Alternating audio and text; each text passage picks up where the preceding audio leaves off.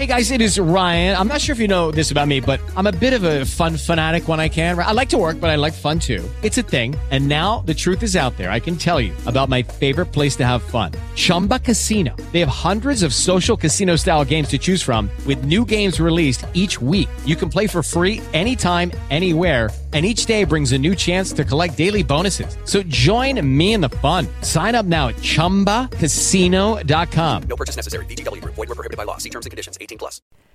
Hello. Today we will be reading from the Business Lexington and the Lane Report. Your reader today is Carolyn Brown.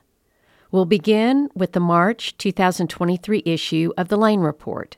As a reminder, Radio Eye is a reading service intended for people who are blind or have other disabilities that make it difficult to read printed material.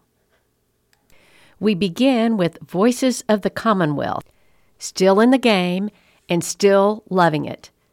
An interview by Mark Green with UK and U of L broadcasters Tom Leach and Paul Rogers. Question by Mark Green. You guys made being the play by play announcer for our two major universities your goal at early ages and achieved it. Paul, you began in 1992, and Tom, you in 1997. Is it still fun? Paul Rogers. Very much so. Anybody who does this job as long as we have is having fun, or we would have given up long ago. It has its challenges, its good years and bad years, the bottom line is, I enjoy going to basketball games and football games, and I enjoy describing them. Tom Leach. Same for me. The games, even the preparing for them, it's just as fun as it always was. Paul and I are both nearing the age people think about retiring. There are things in my work life I would be glad to reduce or step away from, but games and preparing for them is not one of those. It's fun to be there. Question What were the steps you took to achieve your goal? Paul Rogers. I wanted to do this as far back as junior high school. I enjoyed sports and enjoyed talking, and when I realized I wasn't going to be good enough to be a professional athlete, I thought maybe I could talk about it. I began practicing speaking and went to the University of Kentucky, majoring in telecommunications. I was able to get good experience at the student radio station and got to know Cawood Ledford. Not intimately, but he knew who I was and what my goals were. Just as I got out of college, WHAS, the Louisville based 50,000 watt AM radio station, decided to expand their sports department. They needed someone to do University of Louisville games on their FM station as well as some other things. I interviewed with Kaywood and had a good meeting.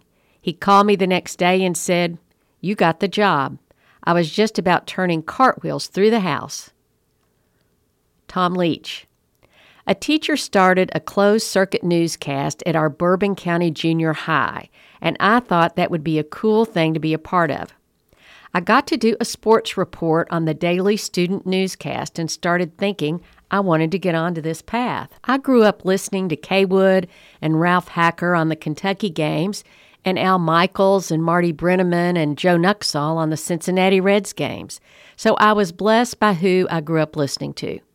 When I was 16, I got a job at my local radio station working on the high school football broadcast, keeping stats and getting to go on the air and do a report.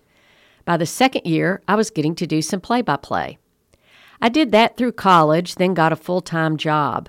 I was a DJ and news person, but I got to do play by play about 40 games in the season, and that helped hone some skills. Just doing games has never paid enough to pay the bills.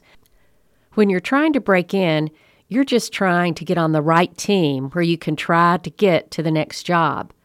I started working in 1977, then in 1984 went to the UK flagship station, which was WVLK, and got to work on the UK network in 1989, doing some post game things, scoreboard shows, etc.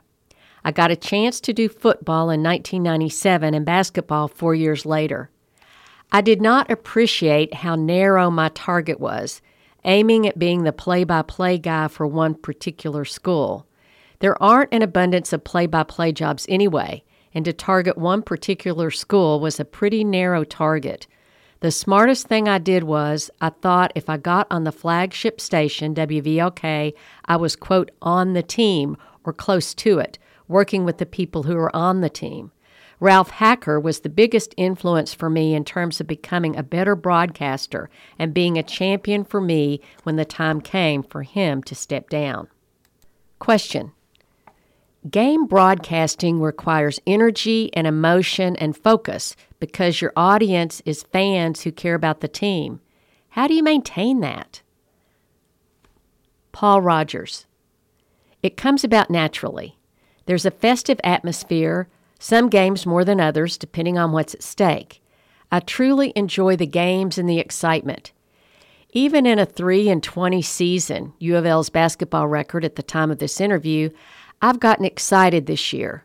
When you get totally immersed in the game, it doesn't matter how good or bad your team is. You want them to win, and that's exciting to be part of. Tom Leach. I'm exactly the same way. I did some high school basketball state tournament Sweet 16 games, and you might have no connection to either school, but if it's an exciting game, being a fan naturally comes out in the broadcast. You're excited to be there, just like the people watching it. It doesn't have to be the team that you root for, it's just that you enjoy the games. Question Fans get upset with bad plays and calls. What about you? How do you handle that when you're broadcasting a game? Paul Rogers. It's natural to show disappointment and sometimes a little aggravation, but I've always tried to not call out players. I don't feel like that's my role. They are college students playing a game for our entertainment. I'll say, he just threw a bad pass, he made a mistake. But I'm not going to say the guy did it on purpose or is ruining the game. Tom Leach. I look at the play by play guy like the beat writer for the newspaper, where you're reporting on what you see as opposed to the columnist who's doing commentary. If he threw it over his head or made a bad decision, those are facts as opposed to any kind of, quote, he just doesn't care anymore, he's quit, or he doesn't want it badly enough. You don't know any of those things. You just stick with the facts that everybody ought to be able to agree on. Question Do you ever have to put a lid on the excitement? Paul Rogers. The thing I most liked about Cawood Ledford and I try to emulate, although I have not done it as well, is he was not a screamer. He had this way of showing tenseness in the timbre of his voice. You could sense this excitement and tension without screaming. I never liked announcers who did, with a color guy screaming in the background. There's so much confusion, a listener has a hard time knowing what's going on. While I convey excitement and at times have gone a little above what I would like, I try to keep it under control so people listening can tell what's happening. Tom Leach.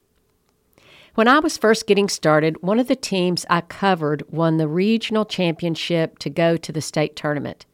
If you listen to the broadcast, it's hard to understand what's happening. That's bad if you're not able to know what's happening because that's our job. You can use your voice as an instrument to convey excitement and not do anything that makes it harder for the listener to know what's going on. You can say, Wow, what a great play, but that doesn't tell me what happened if I'm not there. Be excited, but do the job you're there for and just describe it. Then you are painting the full picture for the listener. Question How important is it to maintain that audience trust? Paul Rogers. You want to paint an accurate picture. Right now, University of Louisville basketball is in a rough spot. If you go along telling everybody how great things are, you have no credibility. On the other hand, you're not going to dwell on how awful everything is. You pick up on the good things that happen, but the overall theme is this is not a good season. I lean toward being optimistic, but I'm realistic as well. Tom Leach. It's more fun when they win, but you have to be accurate and honest in what you're seeing and describing. And that goes with the officiating. Every call that goes against your team is not a bad call. You know this just like players and coaches do, and you try to be honest. A play happened in a recent game that looked like a bad call, and you see the replay, which we have these days, and it turns out I was wrong. That's part of being honest, too. Question What kind of a challenge does a bad game or season present for keeping yourself engaged and the fans interested? Paul Rogers If you're getting blown out night after night, there's nothing you can do to get the fans interested. But you're there and you describe what you're seeing. You never just complain all the way through a bad game. Nobody wants to listen to that. You just describe the action. If it's a bad play, it's a bad play. You have to stay engaged. You can't get up and leave. Fans can do that whenever they want. Tom Leach. Once, after a bad loss, a friend of mine said, I used to think you had the best job in the world, but last night I was able to turn it off and leave, and I realized you couldn't. There are good days and bad days in every job. You do what you're hired to do. We have great jobs. A lot of people would love to go to these games and have great seats. Nobody wants to hear you complain that it's not as much fun today as usual. It's still better than most other things. I enjoy it and every time you go might be the day. Even in a bad season, a great game or memorable moment happens. Question Do broadcasters ever have a bad game? Paul Rogers and Tom Leach. Oh, yes. Paul Rogers. I go back and listen to every game. I pick things I like and things I don't like. We all make mistakes. I tell myself, why did you say that? You should have pointed this out or said it in a different way. Tom Leach. It's important to go back and listen to your work. Once in a while, I'll ask somebody else to listen in case I'm missing something. In basketball, the ball's going to be shot into the basket a bunch of times, and you can fall into saying the same thing every time. It gets monotonous. It's important to listen and find ways you can improve. Question when you started, not many games were on television. Now every game is. Has that changed how you approach radio broadcasting? Paul Rogers. When games were first starting to be televised, the radio broadcast would not acknowledge it was on TV. You didn't want to chase off your audience. Now, when virtually every game is televised, I've had the TV announcers on for pregame interviews. I think people like to hear their perspective on things. We watch the replays ourselves from the monitor. You can see things on TV replay that you can't always see with the naked eye, so we use that to help our broadcast. Tom Leach. There are always going to be people who, for whatever reason, can't watch. And some folks listen to the radio broadcast because they like to hear that perspective from somebody who likes to see the team win like they do, whereas that's not the case in the national broadcast. Some fans find a way to sync our play by play, and more people would do it if there was an easier way. Question You both have had the announcer's positions for longer than any coach has been with the team. How do you approach having a professional relationship with coaches and players? Paul Rogers It's different with different coaches. I've always tried to maintain a very professional relationship and left the door open to that coach as to how he wants to make it. Denny Crum was such a normal person. I went to his house and played cards, did things like that. Things are not that informal anymore.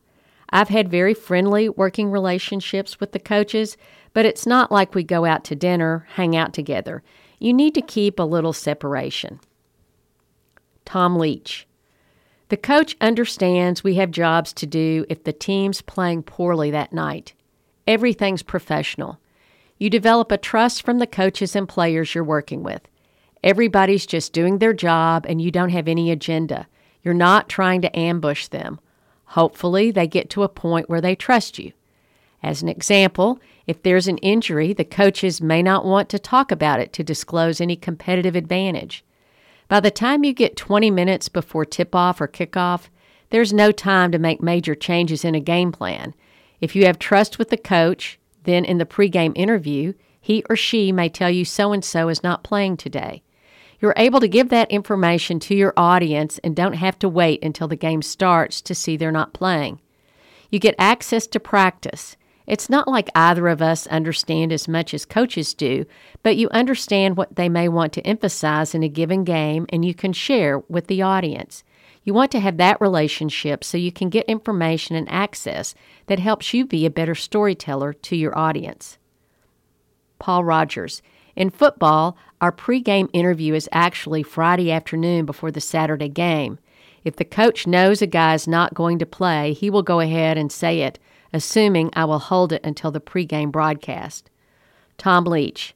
I have the same kind of deals with coaches. I might ask an especially sensitive thing like, what quarterback is going to start today?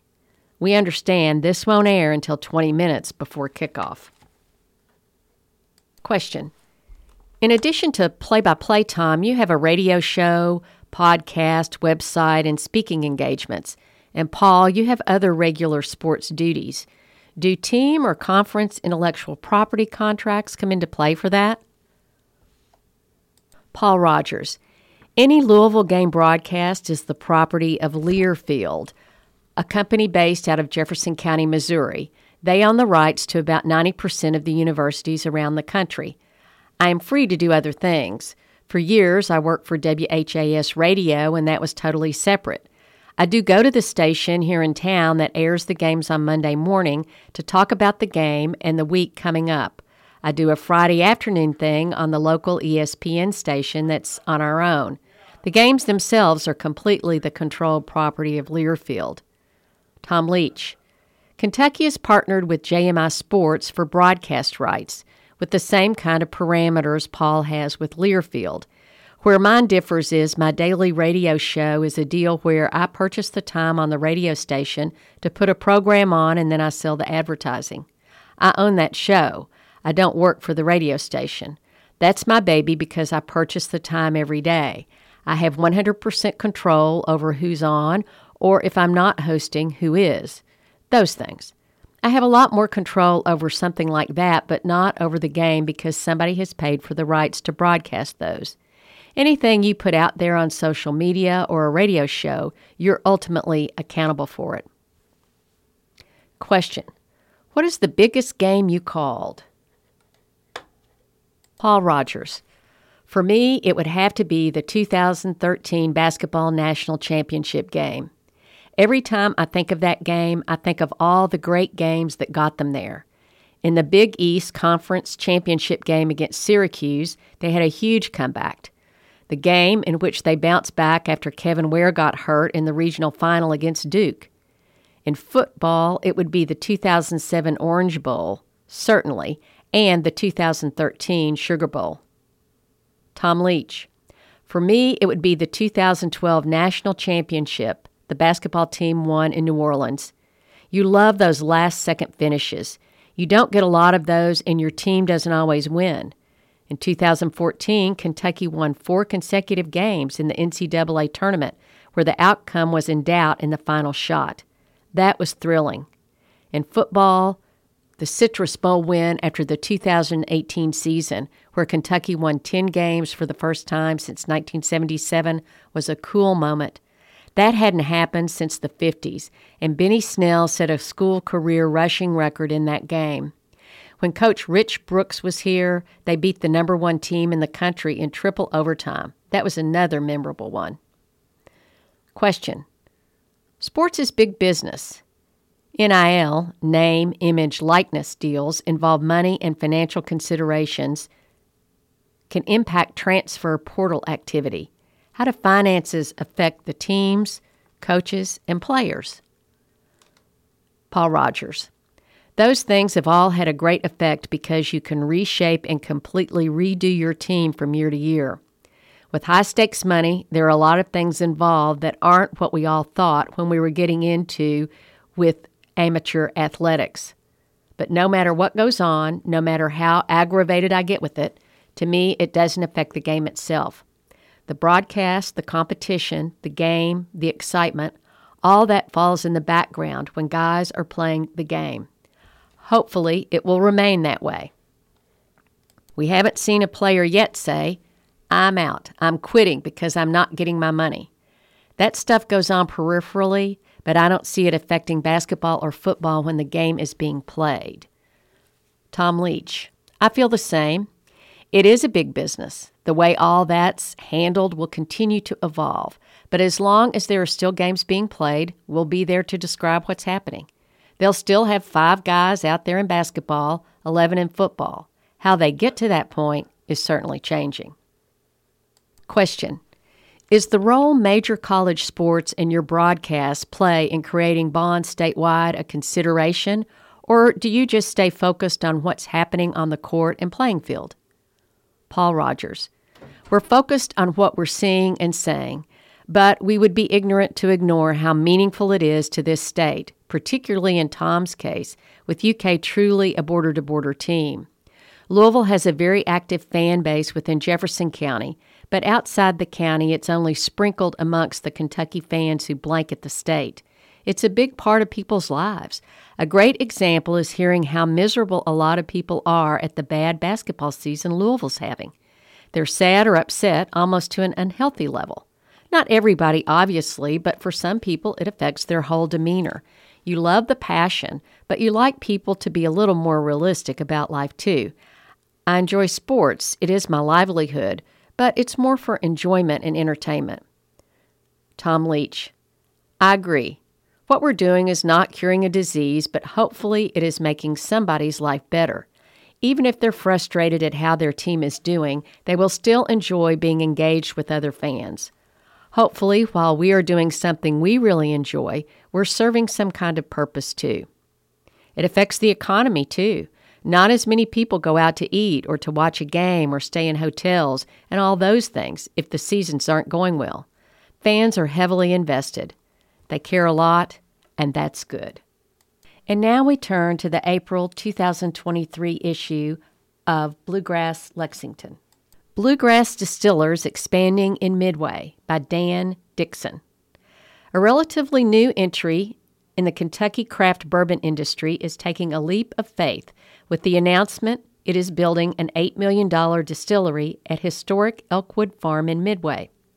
Bluegrass Distillers, which began distilling operations on West 6th Street in Lexington in 2013, will install a 36 inch column still and six 18,000 gallon fermentation tanks with room for future expansion, as well as a bottling line and barrel warehouses.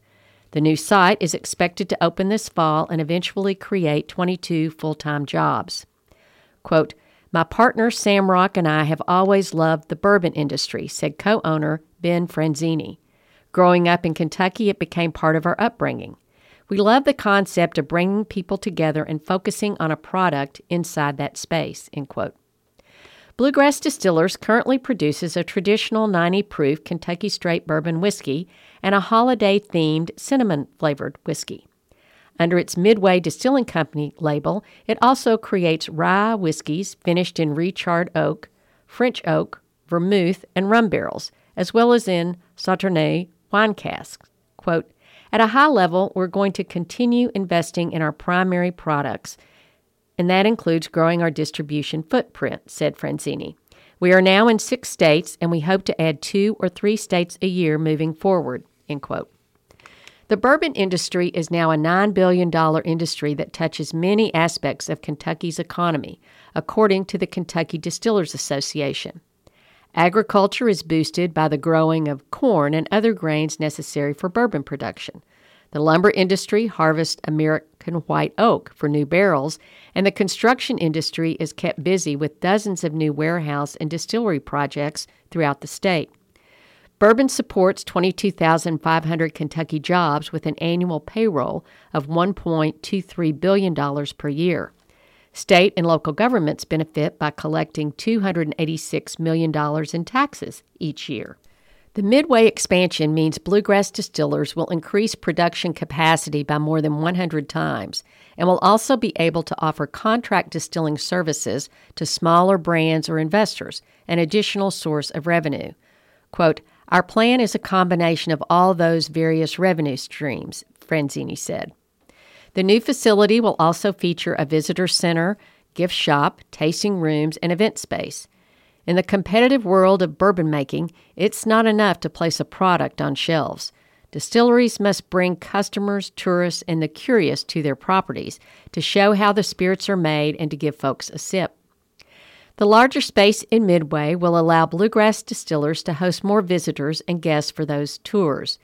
Franzini said that at its current site in Lexington, the distillery hosted close to 20,000 visitors last year on the Kentucky Bourbon Trail Craft Tour. Operators are excited to increase that capacity at their new home in Woodford County. He added that they are also proud to be located just down the road from legacy distilleries such as Buffalo Trace and Woodford Reserve. Franzini and Rock were looking for a property large enough to build barrel warehouses and grow their grains. Midway had a bourbon task force in place to recruit a distiller and visited Bluegrass Distillers' Lexington site several years ago. The two sides got together and helped each other make a move happen. Elkwood Farm, built in 1835, was purchased by the distillery in 2020. It is listed on the National Historic Register. The company grows its signature blue corn on site and potentially will grow other grains there as well. Quote, Blue corn bourbon started as an experiment we did with a group of chemical engineering students, Franzini said. Blue corn is an heirloom grain and creates a flavor packed distillate that produces a complex bourbon with earthy, nutty, and vanilla notes. End quote. Midway University, which offers programs connected to the state's bourbon industry, is located a short distance from Bluegrass Distillers' Elkwood Farm property. Undergraduates can minor in an online bourbon studies program to understand the industry's history, culture, and business. The university also offers an online MBA program in tourism and event management, emphasizing bourbon tourism and destination branding. Quote, we have already talked with the university about multiple internships and collaborations we could do, Franzini said. Franzini acknowledges there are plenty of young bourbon brands entering the market. Still, he wants the public to know that among the newcomers, Bluegrass Distillers has been distilling for nine years and will leverage that experience as it expands its facilities in Midway. Quote, My partner Sam and I consider this a family business, he said. We don't have any outside venture capital type investors. We have a close knit team that is excited to take this to the next level. End quote. This concludes the reading of the most recent issues of Business Lexington and the Lane Report. Your reader has been Carolyn Brown. If you have any questions or comments about this program, please give our Lexington studios a call at 859 422 6390. Thanks for listening, and now please stay tuned for readings from the Kentucky series here on Radio Eye. It is Ryan here, and I have a question for you. What do you do when you win? Like, are you a fist pumper? A woohooer, a hand clapper, a high fiver. I kind of like the high five, but if you want to hone in on those winning moves, check out Chumba Casino. At ChumbaCasino.com, choose from hundreds of social casino style games for your chance to redeem serious cash prizes. There are new game releases weekly, plus free daily bonuses. So don't wait. Start having the most fun ever at ChumbaCasino.com. No purchase necessary. Group. Void were prohibited by law. See terms and conditions. 18 plus.